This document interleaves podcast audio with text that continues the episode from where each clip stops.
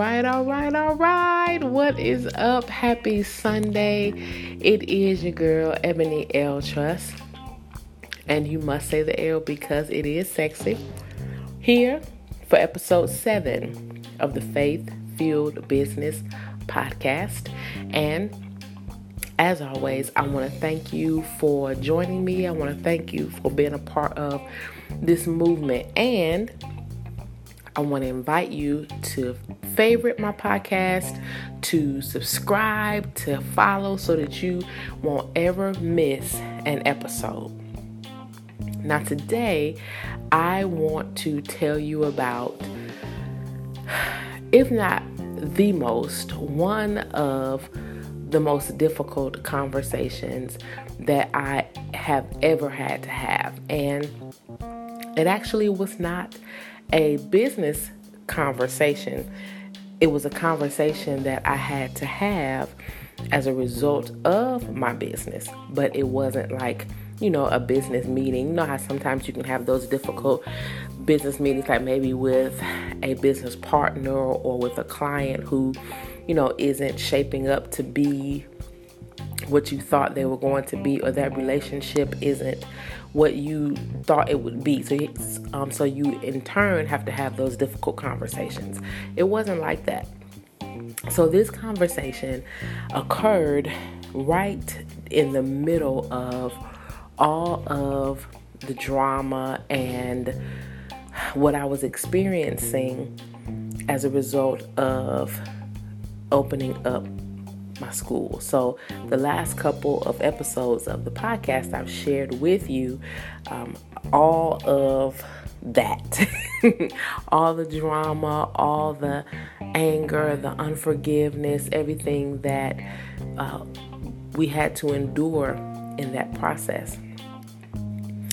But at this point, we had made the decision, my husband and I we'd made the decision to go ahead and file bankruptcy. By this time, he had lost his job. He worked for the government during this time and had been for about 10 years. And at this point, he had been laid off. Um, during that time, there had been this huge federal layoff, and unfortunately, he was one of the people who wound up being laid off. So he was getting about $200 in unemployment a week, and that was really the only income that we had. And so we made the decision to go ahead and to file bankruptcy. And we knew that with that, we would have to, you know, basically give the house back. Um, we tried to uh, renegotiate for the SUVs, and we uh, were basically told that we would have to just start the note all over again. So all the money that we had already paid for them would count for nothing. And I mean, it was just like no. And our world was basically falling apart. And I was trying my best to hold it all together. Now, by this time, we had had Michael, so now it's Gabriel and Michael. We have both our sons, and I think Gabe had the greatest sense of what was going on. You know, of course, him being older, um, but I think that Michael, in some ways, even though he was very young, understood kind of a little bit that at least there was some trouble going on, if nothing else. But one day, Gabriel came to me just out of the blue. And he walks up to me, and I look down, you know, yes, son. And this was the conversation that was the most difficult ever, or at least one of the most. He looked at me and he said, Mama, are we poor? Now, in that moment, I really and truly, like, I pride myself on not really, like, things not really, like, causing me to be speechless. But this, you know, my seven year old coming to me saying, Mama, are we poor? And it wasn't there was such a concern and a confusion in his voice. He wasn't trying to be funny. Um, it wasn't a thing of being selfish. He just really was at a place where he just he's seeing stuff, he's hearing his dad and I, you know, have conversations and a lot, a lot of arguments, a lot of arguments, a lot of stress. And, you know, he's, Mom, are we poor? And I basically was rendered speechless.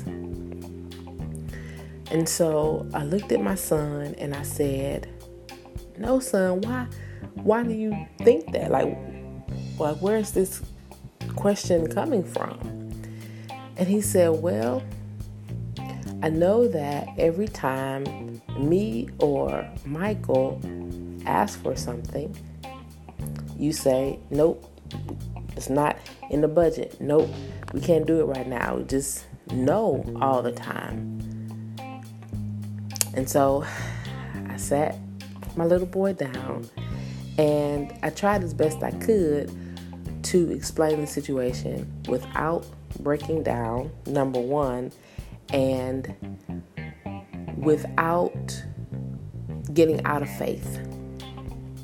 And so after the conversation, later on that night, I sat in the living room and I cried. And I think that was the very first time that I had actually thought about and, and you know came to grips with our situation at that point. The school was still open. At this point, school was still open. We hadn't closed the school, but we had moved locations, and I was still not able to figure out how to make it work. And as I sat there, like literally boohooing, like one of those, you know, like when you just got a whooping, heaving cries, you know. And in that moment, Holy Spirit began to minister to me once again.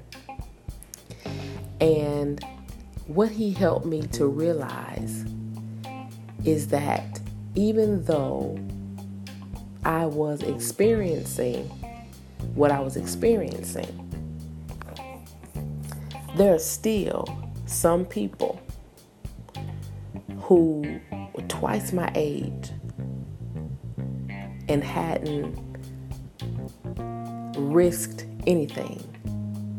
And they're full of regret, they're full of anger, they are frustrated because they've lived their whole lives and not risked anything. That day, I realized that I am, and up until that point, had always been a risk taker. But that day, I also promised myself and committed to myself that I would continue to be a risk taker, even in the midst of what I was experiencing. Now, the same goes for you. Right now, as you are considering launching a business, starting a business, like you kind of kicking the idea around, or you may be finding yourself like kind of where I was, and you have a business, but it's not going quite the way that you expected, and you may be experiencing some things that you, don't necessarily want to experience. Maybe you're not making money. Maybe you can't find clients or customers. Maybe you are at a point where you are regretting ever taking the risk to start your business in the first place. Maybe you are considering that the work is too much and you shouldn't take the risk to start your business, even if it's as a side hustle. Here's what I want to say to you today. And here is my encouragement to you today. Don't stop taking risks. I'm reminded of the story. I don't know if it's a proverb or what it is, um, but I think about the story about the man on his deathbed and there are these figures standing all around him and they're angry and they're crying and they're frustrated and they're screaming and they're you know mad at him you know said we never got the opportunity to live and you know just kind of going on and as as the story uh, continues on we find out that the figures around this man's bed as he's dying are his dreams all the things that he wanted to do and set out to do and had the desire to do. But because he was unwilling to take a risk, he's now on his deathbed full of regret, and his dreams are angry with him. See, here's what I know about you you are a risk taker, and there are people around you who watch you move and shake. And because some of them, they love you, they warn you against all these risks that you're taking. And they, you know, say, well, hey, you know, it didn't work out for so and so, it didn't work out for you last time, remember? And they remind you of all the times that you took a risk and it didn't quite pay off in the way that you desired for it to or that you expected for it to but that's okay. Because you have accomplished more in your life in this moment than the average person ever does. I gotta say that again. It's okay because you have accomplished more in your life at this moment than the average person ever does. So, yes, there will be difficult conversations that you will have to have, possibly with family members, possibly like with a spouse or, you know, someone else who you love. And they may not understand it, and you may have to cry. And it may have to be a heaving boo hoo, I just got a whooping cry. But when you're done, know that God is still God. He still sits on the throne and He still has given you purpose. He still has given you meaning. You still have a hope and a future. Just don't stop taking risks. I love you so much. I really, really do. As a matter of fact, I want to take this opportunity to speak blessings over what you do, over your business, over your idea, and I command it to come forth. I command the harvest on your seed of time, talent, resources, money sown. I command right now in the name of Jesus for the harvest on that seed sown to come forth for you today. Because you are a risk taker. Because you are a risk taker. Thank you for joining me today.